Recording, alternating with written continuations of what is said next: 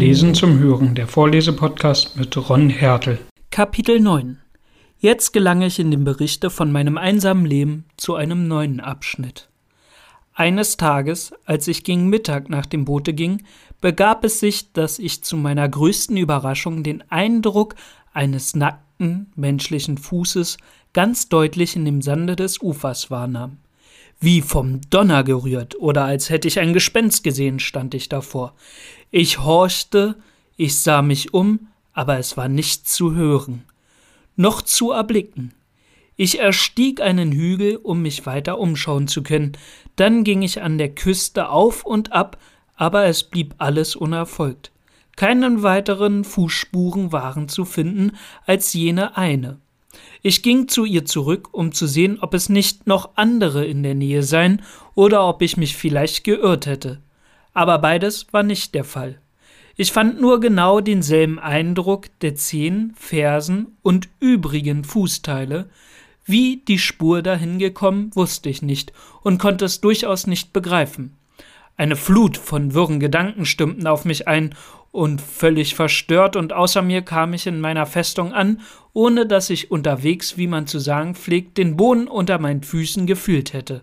Es ist nicht zu beschreiben, in was für verschiedene Gestalten auf dem Wege meine erhitzte Einbildungskraft die Dinge verwandelten, was für eine Menge wilder Vorstellungen die Fantasie mir vorspiegelte und welche sonderbaren, unerklärlichen Einfälle mir in den Sinn kamen.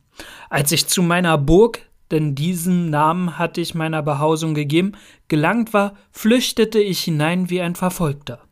Ob ich mittels der Leiter hineinstieg, weil das schneller ging, oder durch das Loch im Felsen, das ich meine Tür nannte, kroch weiß ich heute noch nicht. Nie floh ein gehetzter Hase oder Fuchs in größter Seelenangst seinem Zufluchtsort zu, als ich in jenem Augenblick. Kein Schlaf kam diese Nacht in meine Augen. Je weiter ich von der Ursache meines Schreckens entfernt war, umso größer wurden meine Befürchtungen. Zwar widerspricht das eigentlich der Natur der Sache und weicht von den gewöhnlichen Äußerungen des Schreckens ab, aber ich war dermaßen in meinen entsetzten Gedanken über die Erscheinung befangen, dass sich mir nichts als schauerliche Vorstellungen aufdrängten, wiewohl ich jetzt ziemlich weit von dem Anlass meiner Furcht entfernt war. Zuweilen bildete ich mir ein, der Teufel müsse sein Spiel hier haben, und diese Annahme war nicht ohne allen Grund. Denn wie sollte irgendein anderes Wesen in menschlicher Gestalt hierher gekommen sein? Wo war das Schiff, das es hergeführt hatte? Warum waren keine anderen Fußspuren zu sehen? Dann aber kam mir wieder der Gedanke, warum sollte der Satan menschliche Gestalt angenommen haben, nur um seinen Fußtritt hier zurückzulassen? Bald schien mir meine abergläubische Furcht auch deshalb lächerlich, weil ich bedachte, dass der Teufel mich ja auf unendlich vielen anderen Arten hätten erschrecken können, als durch diesen einzelnen Fußstapfen. Denn da ich auf einer ganz anderen Seite der Insel wohnte, würde er doch gewiss nicht so dumm gewesen sein, eine Spur an einer Stelle zurückzulassen, wo zehntausend gegen eins zu wetten war, dass ich sie nie sehen würde und am wenigsten im Sande, wo die erste Flutwelle bei einigem Winde sie sofort vernichten musste. Alles dieses ließ sich weder mit der Sache selbst noch mit den Vorstellungen, die wir gewöhnlich von der Schlauheit des Satans haben, zusammenreimen. Solche Erwägungen benahmen ja allmählich die Furcht vor dem Teufel, nun vermutete ich dagegen, dass ich es mit noch gefährlicheren Wesen zu tun habe, nämlich mit einem oder mehreren der wilden Bewohner jenes gegenüberliegenden Festlandes.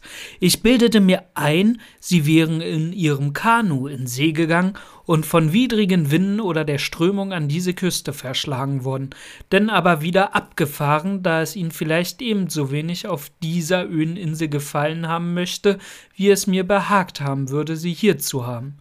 Während diese Gedanken meine Seele beunruhigten, empfand ich es sehr dankbar, dass ich so glücklich gewesen war, um jene Zeit nicht gerade an der fraglichen Stelle zu sein und dass die Fremden mein Boot nicht gesehen hatten, weil sie sonst auf Bewohner der Insel hätte schließen müssen und vielleicht weiter nach mir geforscht hätten. Dann aber stiegen mir wieder schreckliche Gedanken auf, und meine Einbildungskraft malte mir aus, dass die Wilden das Boot gefunden hätten und nun wüssten, dass die Insel bewohnt sei und wie sie dann gewiss in großer Anzahl wiederkommen, und mich überfallen würden. Und wenn sie auch mich selbst nicht finden konnten, so glaubte ich doch, sie würden meine Anlagen finden, meine Felder verwüsten und meine zahme Ziegenherde hinwegführen, so dass ich endlich durch Mangel umkommen müsste.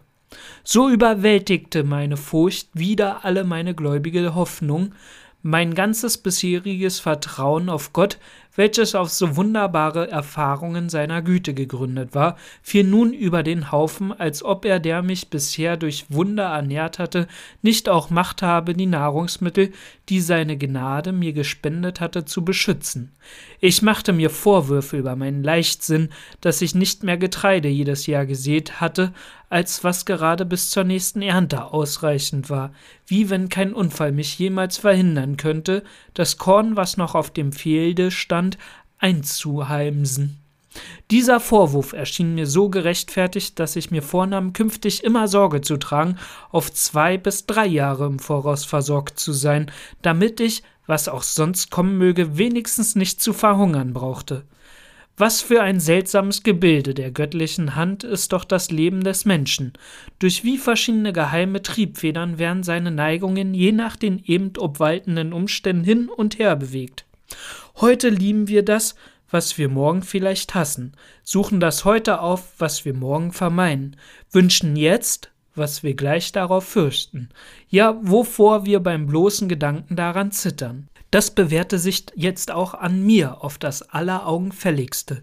Denn ich, dessen einziger Kummer darin bestanden hatte, dass ich aus der menschlichen Gesellschaft ausgeschlossen und verurteilt schien, einsam und allein nur umgeben von dem unermesslichen Ozean zu leben, abgeschnitten von allem Verkehr und verdammt in einem sozusagen stummen Dasein zu existieren, als hätte der Himmel mich nicht für würdig gehalten, zu den Lebenden gezählt zu werden oder unter seinen übrigen Geschöpfen zu wandeln, ich, dem der Anblick eines Wesens meinesgleichen als eine Auferweckung vom Tode zum Leben hätte erscheinen müssen und als der größte Segen, den der Himmel nächst der ewigen Erlösung selbst mir hätte angedeihen lassen können, ich erzitterte jetzt bei der bloßen Vorstellung, einen Menschen zu sehen und hätte in die Erde sinken mögen, bei der bloßen Vermutung, bei dem stummen Zeichen, dass ein Mensch die Insel betreten hatte. So wandelbar ist das Menschenherz. Als ich mich von meinem ersten Schrecken einigermaßen erholt hatte, stellte ich mancherlei merkwürdige Betrachtungen an. Ich bedachte, dass der allerweise und allergütige Gott diese Lebenslage für mich ausersehen habe und dass, da ich nicht vorsehen könne, welche Absichten die göttliche Weisheit mit all diesem verfolge, es mir nicht zustehe, ihrer Anordnung zu widerstreben. Hatte denn Gott nicht über mich als über sein Geschöpf das unbestreitbare Recht unbedingter Verfügung, wie es ihm gefiel, und hatte ich ihn nicht überdies erzürnt und dadurch seine Gerechtigkeit herausgefordert, eine Strafe, wie er sie für angemessen hielt, über mich zu verhängen? War es nicht meine Schuldigkeit, mich seiner Ungnade zu unterwerfen, weil ich gegen ihn gesündigt hatte? Dann überdachte ich ferner, dass Gott, der ja nicht allein gerecht, sondern auch allmächtig ist, ebenso gut wie er mich auf diese Weise strafte und heimsuchte, mich ja auch befreien könne, und dass, wenn er nicht für angemessen halte, das zu tun, es meine unzweifelhafte Pflicht sei, mich ganz unbedingt in seinen Willen zu ergeben, und wie es andererseits wieder meine Schuldigkeit sei, auf ihn zu hoffen, zu ihm zu beten und demütig den täglichen Weisungen und Winken seiner Vorsehung zu gehorchen. Diese Gedanken beschäftigten mich viele Stunden, Tage, ja ich möchte sagen Wochen und Monate. Auch noch eine besondere Wirkung solcher Betrachtungen auf mich will ich bei dieser Gelegenheit mitteilen. Als ich nämlich eines Morgens im Bette lag und durch meine Gedanken von der Gefahr, welche die Erscheinung von Willen für mich mit sich brächte, sehr aufgeregt war, da fielen mir plötzlich wieder die Worte der Heiligen Schrift ein. Ruf mich an in der Not, und ich will dich erretten, und du sollst mich preisen. Da konnte ich nicht allein getrösten Herzens fröhlich mein Lager verlassen, sondern ich fand auch Kraft und Mut, Gott inbrünstig um Errettung zu bitten. Als ich mein Gebet beendigt hatte, nahm ich meine Bibel zur Hand und die ersten Worte, auf die mein Auge fiel, als ich sie aufschlug, waren Harre des Herrn, sei getrost und unverzagt, und Harre des Herrn. Diese Worte gewährten mir unbeschreiblichen Trost. Ich legte mit dankbaren Gefühlen das Buch hin und war wenigstens für den Augenblick nicht mehr traurig. Mitten in diesen Grübeleien, Ängsten und Betrachtungen fiel mir eines Tages ein, dass der Anlass meiner Furcht möglicherweise nichts weiter als eine meiner Einbildungen sein könnte. Die Spuren rührten ja vielleicht von meinen eigenen Füßen her. Ich hatte sie vielleicht hervorgebracht, als ich aus meinem Boote ans Land gestiegen war. Dieser Gedanke trug auch ein wenig dazu bei, mich aufzuheitern, und ich fing an, mich selbst zu überreden, dass das Ganze nur eine Täuschung gewesen sei und kein anderer als mein eigener Fuß die Insel betreten habe. Warum sollte ich nicht auf jenem Wege von dem Boote hergekommen sein, da ich doch auf demselben nach dem Boote hingegangen war? Konnte ich doch keineswegs versichern, wohin ich getreten habe und wohin nicht. Am Ende, wenn es sich nicht herausstelle, dass es wirklich mein eigener Fußtritt gewesen war, hatte ich die Rolle jener Narren gespielt, die Gespenster und Geistergeschichten erfinden und sich dann selbst am meisten davor entsetzen. Erst jetzt fing ich an, wieder Mut zu fassen und mich hinauszuwagen, denn seit drei Tagen und Nächten hatte ich meine Festung keinen Augenblick verlassen, und schon begann ich Mangel zu leiden, da ich zu Hause wenig mehr als einige Gerstenkuchen und Wasser hatte. Ich wusste auch, dass es nötig sei, meine Ziegen zu melken, welches Geschäft sonst gewöhnlich meine Abendunterhaltung bildete. Die armen Tiere empfanden die Vernachlässigung auch schon schmerzlich, und einigen waren sie sogar so nachteilig gewesen, dass ihre Milch fast versiegt war. So waffnete ich mich denn mit dem Glauben, jene Fußspuren rührten wirklich nur von einem meiner eigenen Füße her, und ich sei, wie man zu sagen pflegte, vor meinem eigenen Schatten erschrocken. Bei meinem ersten Ausgang begab ich mich zunächst nach meinem Landsitz um die Herde zu melken.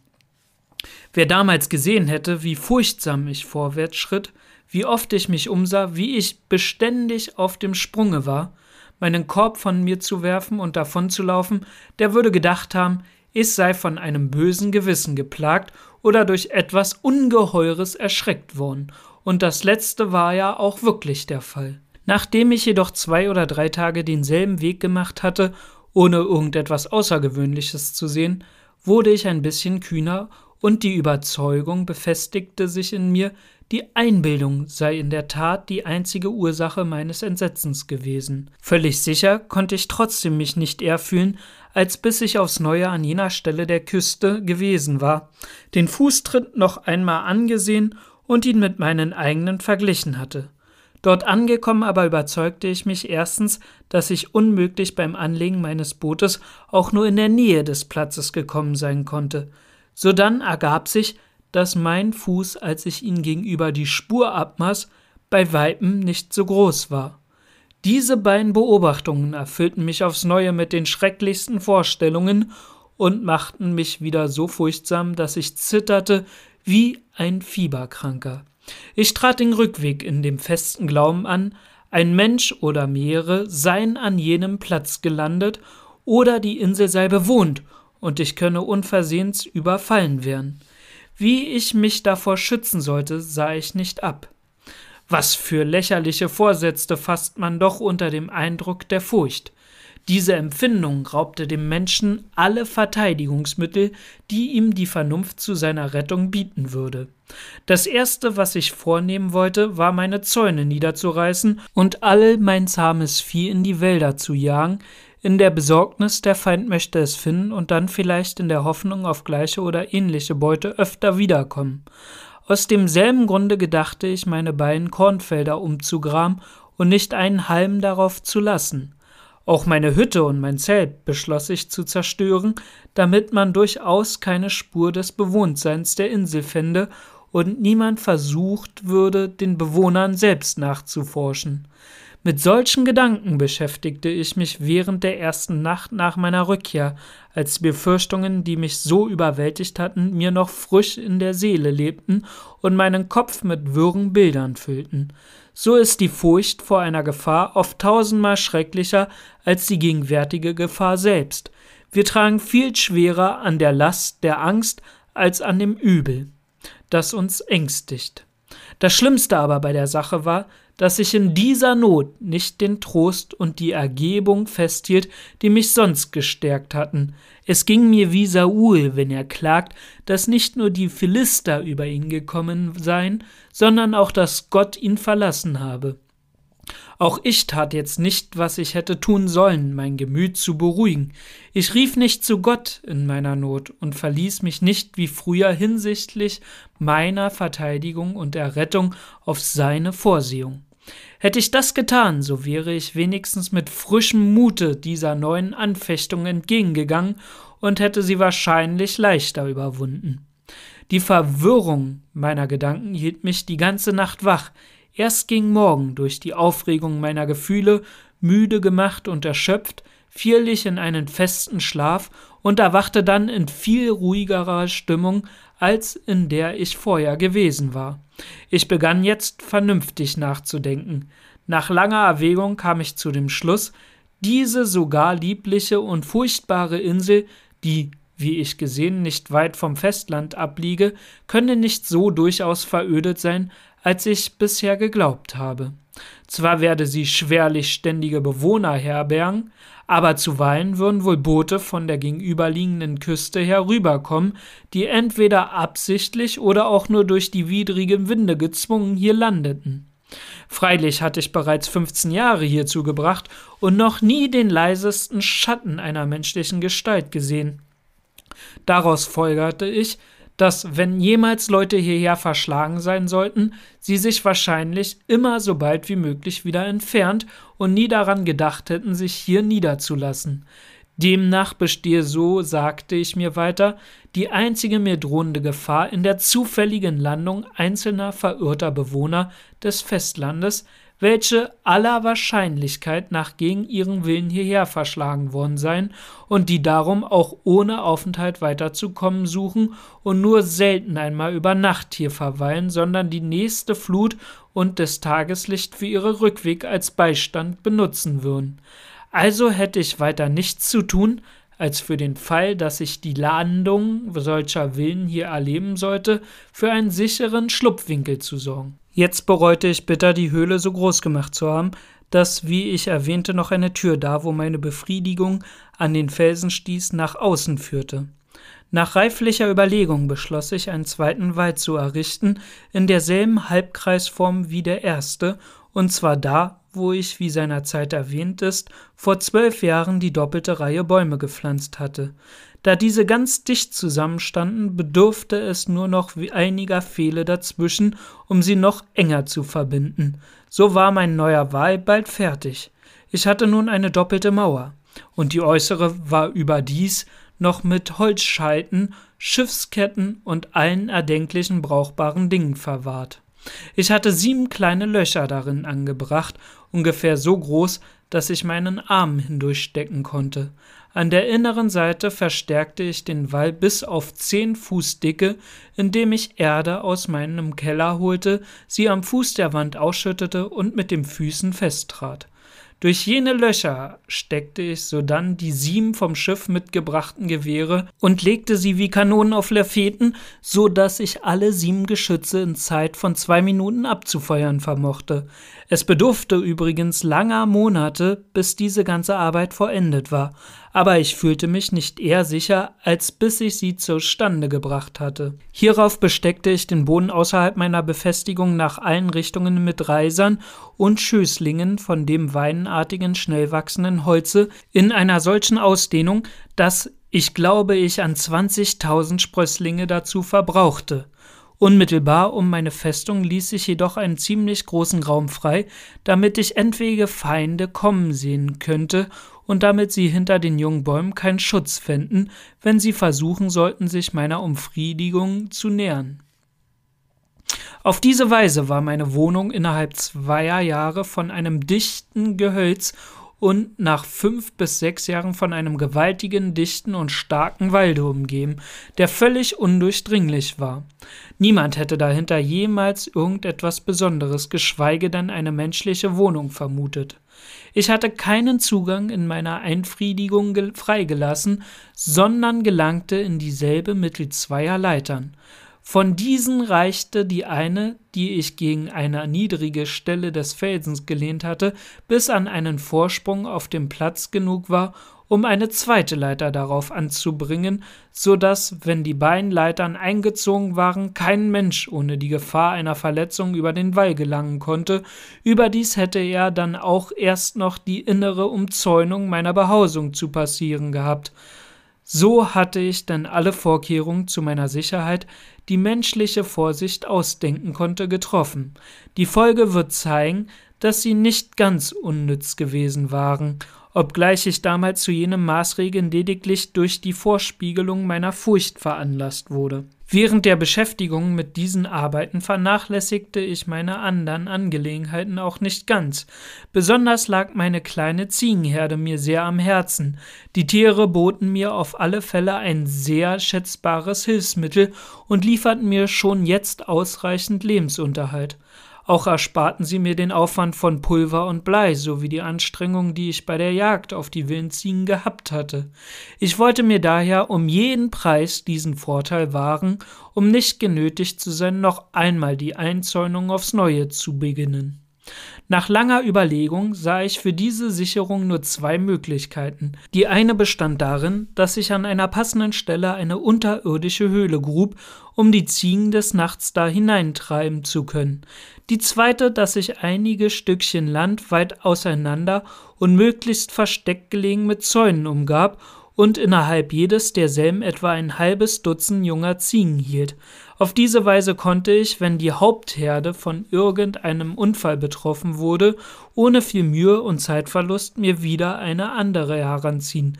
Der letztere Plan erschien mir der zweckmäßigste, wenngleich seine Ausführung viel Zeit und Mühe in Anspruch nehmen musste. Demgemäß suchte ich sorgfältig nach den verborgensten Plätzen auf der Insel und machte auch glücklich einen ausfindig, der so heimlich gelegen war, wie ich es nur wünschen konnte. Es war ein kleiner, feuchter Rasenfleck, mitten im dichtesten Walde, da wo ich mich einmal, wie früher erzählt ist, auf dem Rückweg von der Ostseite der Insel verirrt hatte. Hier fand ich einen freien Platz, etwa drei Morgen groß, und der Gestalt von Bäumen umgeben, dass dieser fast schon einen natürlichen Wildzaun bildete. Wenigstens erforderte die Anlegung des Künstlichen dort bei weitem weniger Arbeit als an den Stellen, wo ich früher die Umfriedigungen angelegt hatte. Ich machte mich unverzüglich an die Arbeit und hatte schon vor Ablauf eines Monats einen Zaun fertiggebracht, in welchem eine Herde oder ein Rudel meiner Ziegen, die übrigens jetzt lange nicht mehr so wild waren als am Anfang, ganz sicher unter untergebracht werden konnte.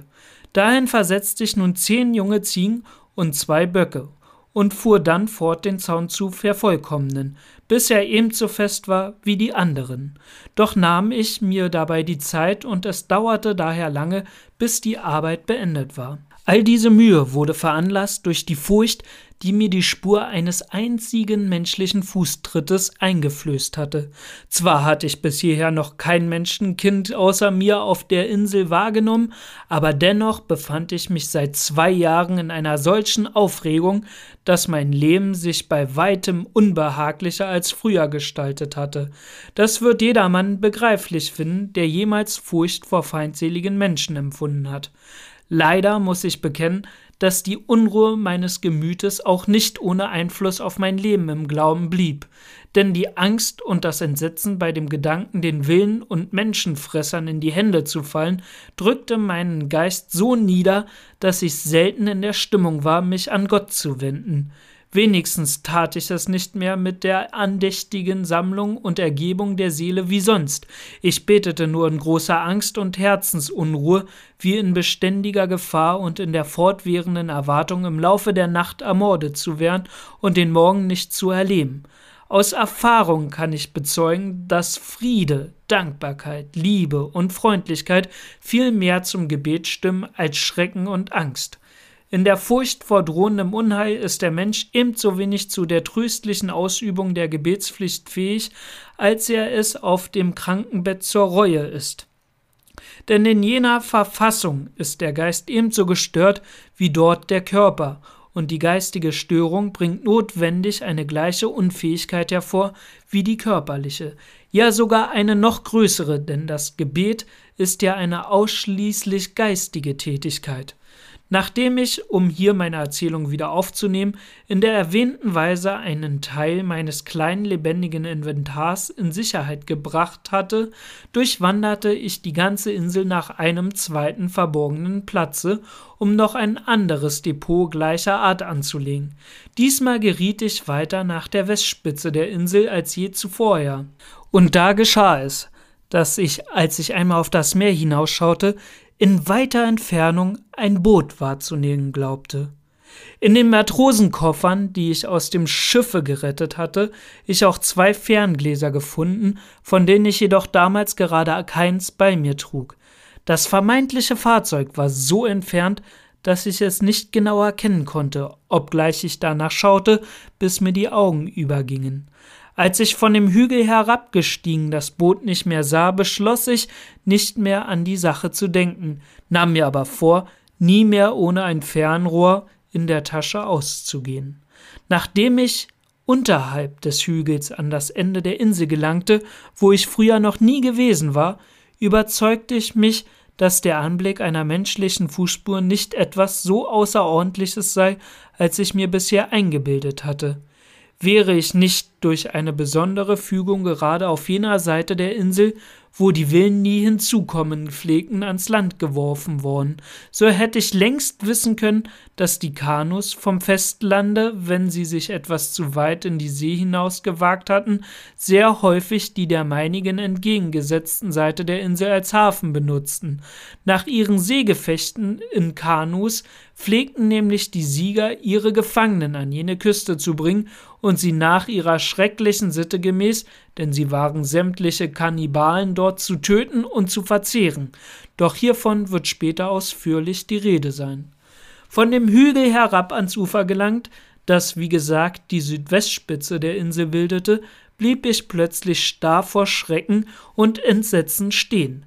Mit unbeschreiblichen Grauen fand ich dort den Boden mit Schädeln, Händen, Füßen und anderen Gliedmaßen menschlicher Leiber übersät. Am meisten entsetzte mich eine Stelle, wo offenbar ein Feuer angezündet gewesen war, um das sich ein kreisförmiger Graben zog. Hier hatte sich augenscheinlich jene wilden Scheusale zu ihrem unmenschlichen Male, das aus den Leichnamen ihrer Mitmenschen bestand, niedergelassen gehabt. Ich war so durch diesen Anblick vernichtet, dass ich eine ganze Weile gar nicht an eine Gefahr für mich selbst dachte. Meine Befürchtungen gingen unter in dem Gedanken an diese unmenschliche, teuflische Brutalität und in dem Abscheu vor solcher Entwürdigung der menschlichen Natur. Zwar hatte ich von dergleichen Scheußlichkeiten oft gehört, aber noch nie hatte ich so unmittelbare Beweise für dieselben gehabt. Ich wandte mich von dem grausigen Schauspiel ab, mir wurde ganz übel, und ich war einer Ohnmacht nahe. Meine Natur half sich jedoch. Nachdem ich mich heftig übergeben hatte, fühlte ich mich etwas wohler, konnte es aber keinen Augenblick länger an diesem Orte aushalten. Ich kletterte so schnell als möglich wieder den Hügel hinan und eilte meiner Wohnung zu. Nachdem ich eine Strecke Weges hinter mir hatte, stand ich in einem Augenblick still, um mich zu sammeln. Ein wenig zu mir gekommen, blickte ich inbrünstig gen Himmel und dankte Gott unter einem Strom von Tränen dafür, dass er mich in einem Weltteil hatte geboren werden lassen, wo solche schrecklichen Geschöpfe wie die, deren Spur mir soeben vor die Augen getreten waren, nicht existierten. Vor allem dankte ich meinem Schöpfer auch dafür, dass er mir in der elenden Lage, in der ich mich befand, doch wenigstens die Erkenntnis seines Wesens und die Hoffnung seiner Gnade gewährt hatte. Dies Geschenk wog ja alles Elend, das ich schon erduldet hatte und noch erdulden konnte, reichlich auf.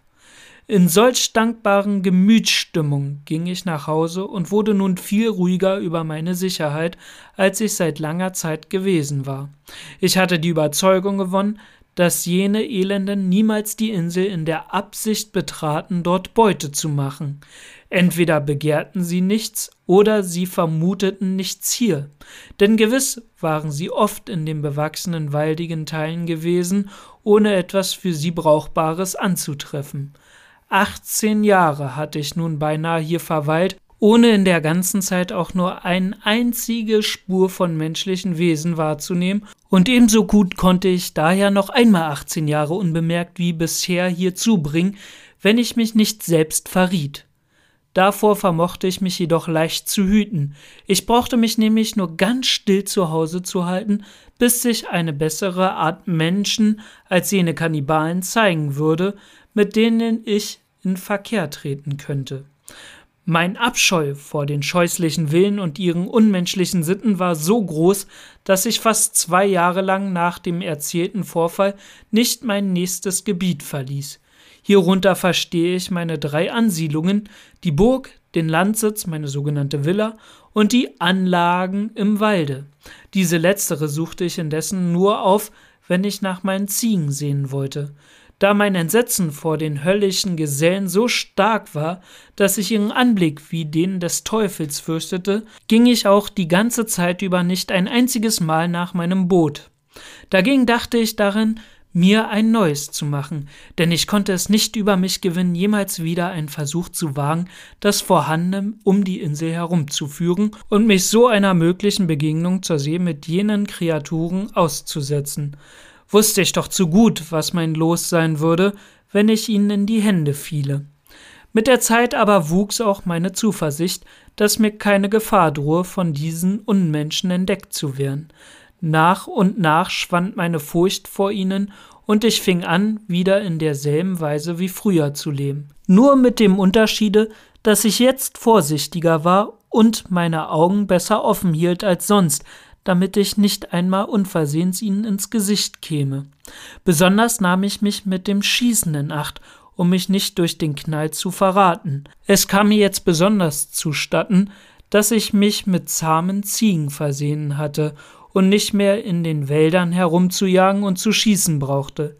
Ich bemächtigte mich von nun an des Wildes nur noch mit Fallen und Schlingen, und in einem Zeitraum von zwei Jahren feuerte ich, glaub ich, meine Flinte nicht ein einziges Mal ab, obgleich ich nie ohne sie ausging und überdies immer wenigstens zwei von den dreien aus dem Schiffe mitgebrachten Pistolen in meinen Gürtel von Ziegenleder bei mir führte.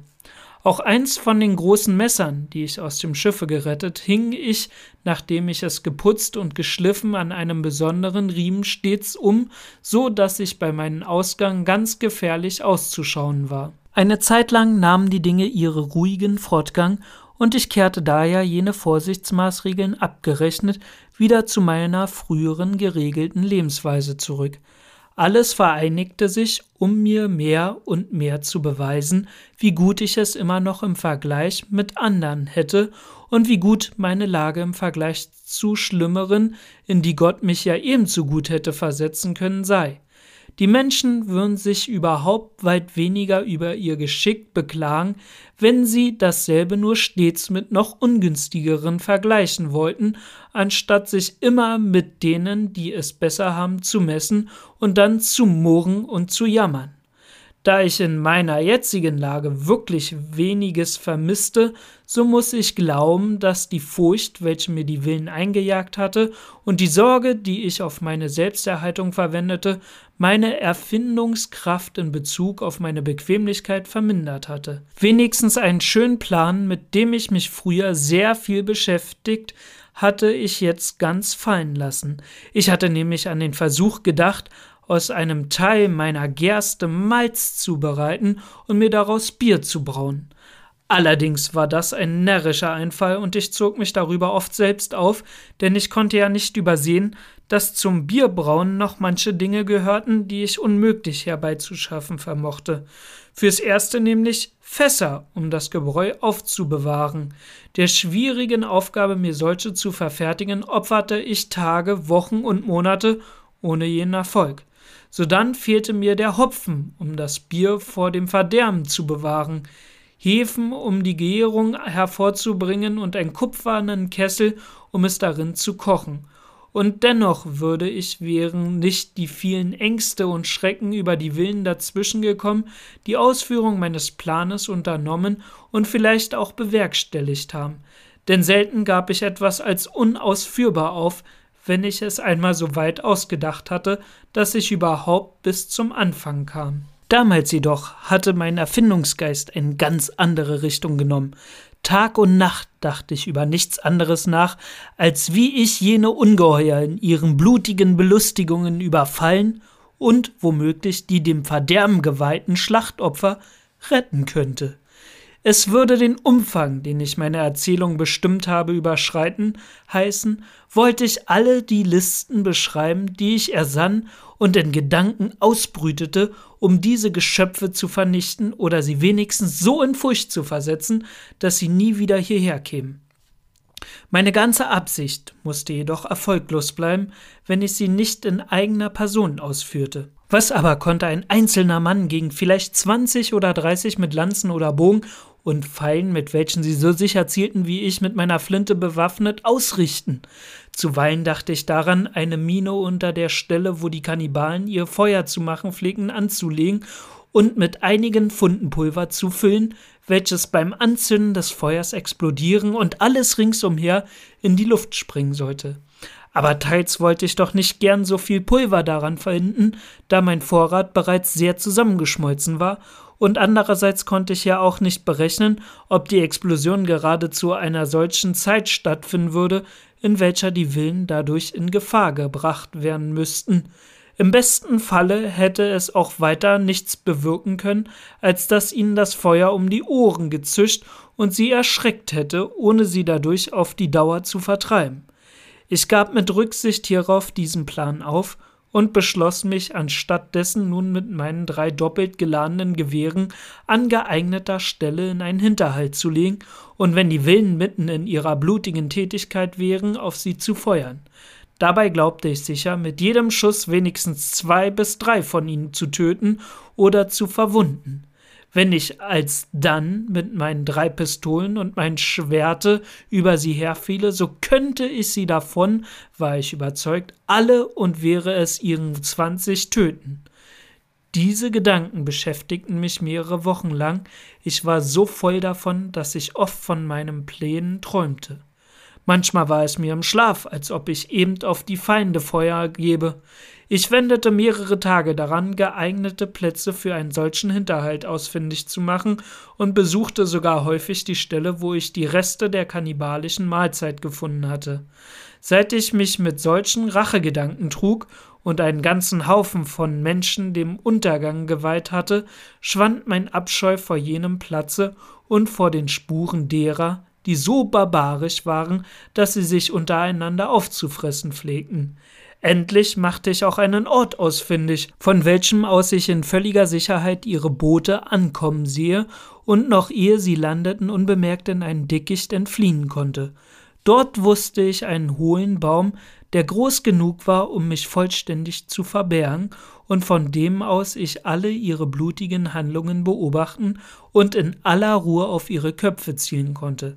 Wenn sie nah genug beisammen waren, so musste es mir fast unmöglich sein, mein Ziel zu verfehlen und nicht wenigstens drei bis vier auf den ersten Schuss zu verwunden. Diesen Platz beschloss ich nun zum Ausgangspunkt meiner Unternehmung zu machen. Ich setzte zwei Musketen und meine gewöhnliche Vogelflinte instand, lud die ersteren beiden mit ein paar großen und mit vier bis fünf kleineren Kugeln von der Größe einer Pistolenkugel und die Vogelflinte mit einer Handvoll Schrot von der größten Sorte tat auch in jede meiner Pistolen ungefähr vier Kugeln und in dieser Ausrüstung wohl versehen mit Munition für einen zweiten und dritten Schuss bereitete ich mich auf meine Expedition vor. Nachdem ich so meinen Plan gehörig durchdacht und in meiner Fantasie gewissermaßen bereits ausgeführt hatte, richtete ich meine Schritte alle Tage nach dem Gipfel des Hügels, der ungefähr drei Meilen von meiner Festung entfernt war, um zu sehen, ob ich nicht ein Boot auf dem Meere ersperren würde, das sich der Insel nähere. Nach einigen Monaten jedoch wurde ich dieser Anstrengung überdrüssig, da in dieser ganzen Zeit mein Wachehalten ohne irgendein Resultat geblieben war. Auch nicht das geringste hatte sich, soweit meine Augen und Fernglas reichten, blicken lassen, weder an der Küste noch in ihrer Nähe, noch auf dem weiten Meere. Solange ich täglich den Weg nach dem Hügel machte, hielt ich auch meinen Eifer für meinen Anschlag vor. Ich befand mich während der ganzen Zeit in einer durchaus geeigneten Stimmung zu einer so unverantwortlichen Schlächterei, wie es das Erschießen eines Haufens nackter Wilden gewesen sein würde. Die Natur ihrer Handlung hatte ich ganz und gar nicht weiter in meinen Gedanken erwogen, war vielmehr einzig meiner aufgeregten Leidenschaft und dem Abscheu gefolgt, den ich bei der Erinnerung an die unnatürlichen Sitten dieser Menschen empfand. Und doch hatte ja die Vorsehung selbst in weiser Anordnung sie ihren abscheulichen und verderblichen Begierden überlassen, vielleicht waren sie schon seit Menschenaltern solchen grausamen und entsetzlichen Gebräuchen ergeben, wie sie nur völlig gottlose Naturen ersinnen können. Aber jetzt, wo ich, wie gesagt, meiner furchtlosen Wege, die ich so lange und weiterhin alle Morgen gemacht hatte, müde war, änderte sich auch meine Ansicht von der Sache selbst. Ich fing an, mit ruhigerem und kühlerem Blute darüber nachzudenken, welches Recht und welchen Beruf hatte ich denn, mich zum Richter und Henker dieser Menschen aufzuwerfen, welche der Himmel so lange Zeit hindurch ungestraft gelassen und sie gleichsam zu vollziehen seiner Strafgerichte untereinander gemacht hatte. Was hatten diese Leute mir getan? Was berechtigt mich, in ihre Streitigkeiten mich zu mischen und die Metzeleien zu rächen, die sie aneinander verübten? So fragte ich mich oft. Das aber war sicher, die Willen sahen die Sache nicht als ein Verbrechen an. Sie war nicht gegen ihr besseres Wissen und Gewissen. Sie selbst hatten keine Ahnung davon, dass sie dadurch ein Unrecht begingen und gegen Gottes Gebot sündigten. Ihnen war es ebenso wenig eine Sünde, einen Kriegsgefangenen zu töten, als uns einen Ochsen zu schlachten, und Menschenfleisch schien ihnen ebenso eine naturgemäße Speise wie uns Hammelfleisch. Nach einigem Nachdenken kam ich zu dem Schluss, dass ich Unrecht gehabt habe, diese Leute als Mörder in unserem Sinne anzusehen. Sie waren es ebenso wenig wie die Christen, welche die in der Schlacht gemachten Gefangenen zum Tode verurteilen oder Scharen von Kriegern ohne Gnade niedermetzeln, wenn sie auch ihre Waffen von sich geworfen und sich ergeben haben. Ferner sagte ich mir, wenn auch der Gebrauch, den diese Kannibalen untereinander üben, noch so roh und unmenschlich sei, so gehe das mich doch gar nichts an, da sie mir ja nichts getan hätten. Hätten sie mich überfallen, und wäre es zu meiner Selbstverteidigung nötig, sie zu überfallen, so ließe sich das rechtfertigen, aber da ich jetzt nicht in ihrer Gewalt sei und sie nicht einmal von meiner Existenz wüssten, folglich auch keinen Anschlag gegen mich zu machen vermöchten, so könnte ich auch nicht zu einem Überfall berechtigt sein. Ich würde mich durch einen solchen auf eine Stufe mit jenem Spaniern gestellt haben, die in ihren Grausamkeit in Amerika Millionen von Willen hinmordeten, welche zwar Götzendiener und Barbaren und in ihren Sitten zum Teil blutig und roh waren, wie sie denn zum Beispiel ihren Götzen Menschenopfern brachten, die aber den Spaniern gegenüber doch als ganz unschuldige Leute erschienen. Über ihre Ausrottung wird jetzt nur mit größtem Abscheu und heftiger Entrüstung von den Spaniern selbst und von allen anderen christlichen Nationen Europas geurteilt, als von einer Schlächterei, einer blutigen und unnatürlichen Grausamkeit, die unverantwortlich vor Gott und Menschen ist hat doch seitdem der bloße Name jenes Volkes bei allen Leuten von christlichem Mitgefühl einen schrecklichen Klang und betrachtet man doch das Königreich Spanien als dadurch besonders ausgezeichnet, dass es von einer Menschenrasse bewohnt wird, die jenes Mitleidsgefühl entbehrt, welches allgemein für das gewöhnlichste Zeichen einer edlen Gesinnung gilt. Diese Erwägungen brachten mich zum Einhalt in meinen Vorkehrungen. Nach und nach sah ich das Unrechtmäßige meiner Absichten gegen die Willen ein und erkannte, dass ich nur dann mich mit denselben befassen dürfe, wenn sie mich zuerst angriffen und dass dem womöglich vorzubeugen jetzt meine einzige Aufgabe sei. Zugleich machte ich mir klar, wie ich durch mein früheres Vorhaben, statt mich zu befreien, nur mein eigenes Verderben herbeigeführt haben würde. Denn falls es mir nicht gelang, sämtliche Wilde, sowohl die, welche das nächste Mal, als auch die, welche jemals später auf die Insel kamen, zu töten, und sobald nur ein einziger entrann und seinen Landsleuten berichtete, was geschehen sei, so war es sicher, dass diese zu Tausenden kommen und den Tod ihrer Gefährten rächen würden. Mit Rücksicht auf dies alles beschloss ich, da es weder vernünftig noch klug sei, mich in die Angelegenheit der Willen zu mischen, nichts anderes zu tun, als mich in jeder Weise vor diesen verborgen zu halten und ihnen nicht den mindesten Anlass zu der Vermutung zu geben, dass irgendein Wesen in Menschengestalt auf der Insel hause. Auch meine religiöse Weltanschauung unterstützte diesen Vorsatz der Klugheit, und so war ich auf die mannigfachste Weise davon überzeugt, dass ich nur pflichtmäßig handelte, wenn ich meine blutigen Pläne gegen die unschuldigen Menschen fallen ließe. Unschuldig nehme ich in Bezug auf mich. Ihre Verbrechen richteten sie ja nur gegeneinander. Es waren Nationalsünden, deren Bestrafung ich der Gerechtigkeit Gottes zu überlassen hatte, welcher die Vergehen der Völker richtete und am besten weiß, wie sie durch Strafen zu rächen und zu sühnen sind. Dies war mir jetzt so klar, dass ich mit größter Genugtuung darüber erfüllt wurde, nichts von dem ausgeführt zu haben, was ich nun aus vielen Gründen als einen absichtlichen Mord ansah. Ich dankte Gott auf den Knien dafür, dass er mich vor Blutschuld bewahrt hatte. Ich flehte ihn inbrünstig an, mich nicht in die Hände der Willen fallen und mich nur dann selbst Hand an sie legen zu lassen, wenn ich durch die Notwendigkeit der Selbstverteidigung einen entschiedenen Beruf dazu haben würde. Solltet ihr Verbesserungsvorschläge oder Ergänzungen haben, könnt ihr mir sehr gerne schreiben unter vlzhpodcast@gmail.com. Ihr könnt mir auch gerne eine Nachricht über den Hashtag VLZH bei Twitter zukommen lassen oder ihr benutzt ganz einfach die Kommentarfunktion auf meiner Homepage, nämlich auf www.vlzhpodcast.blogspot.com.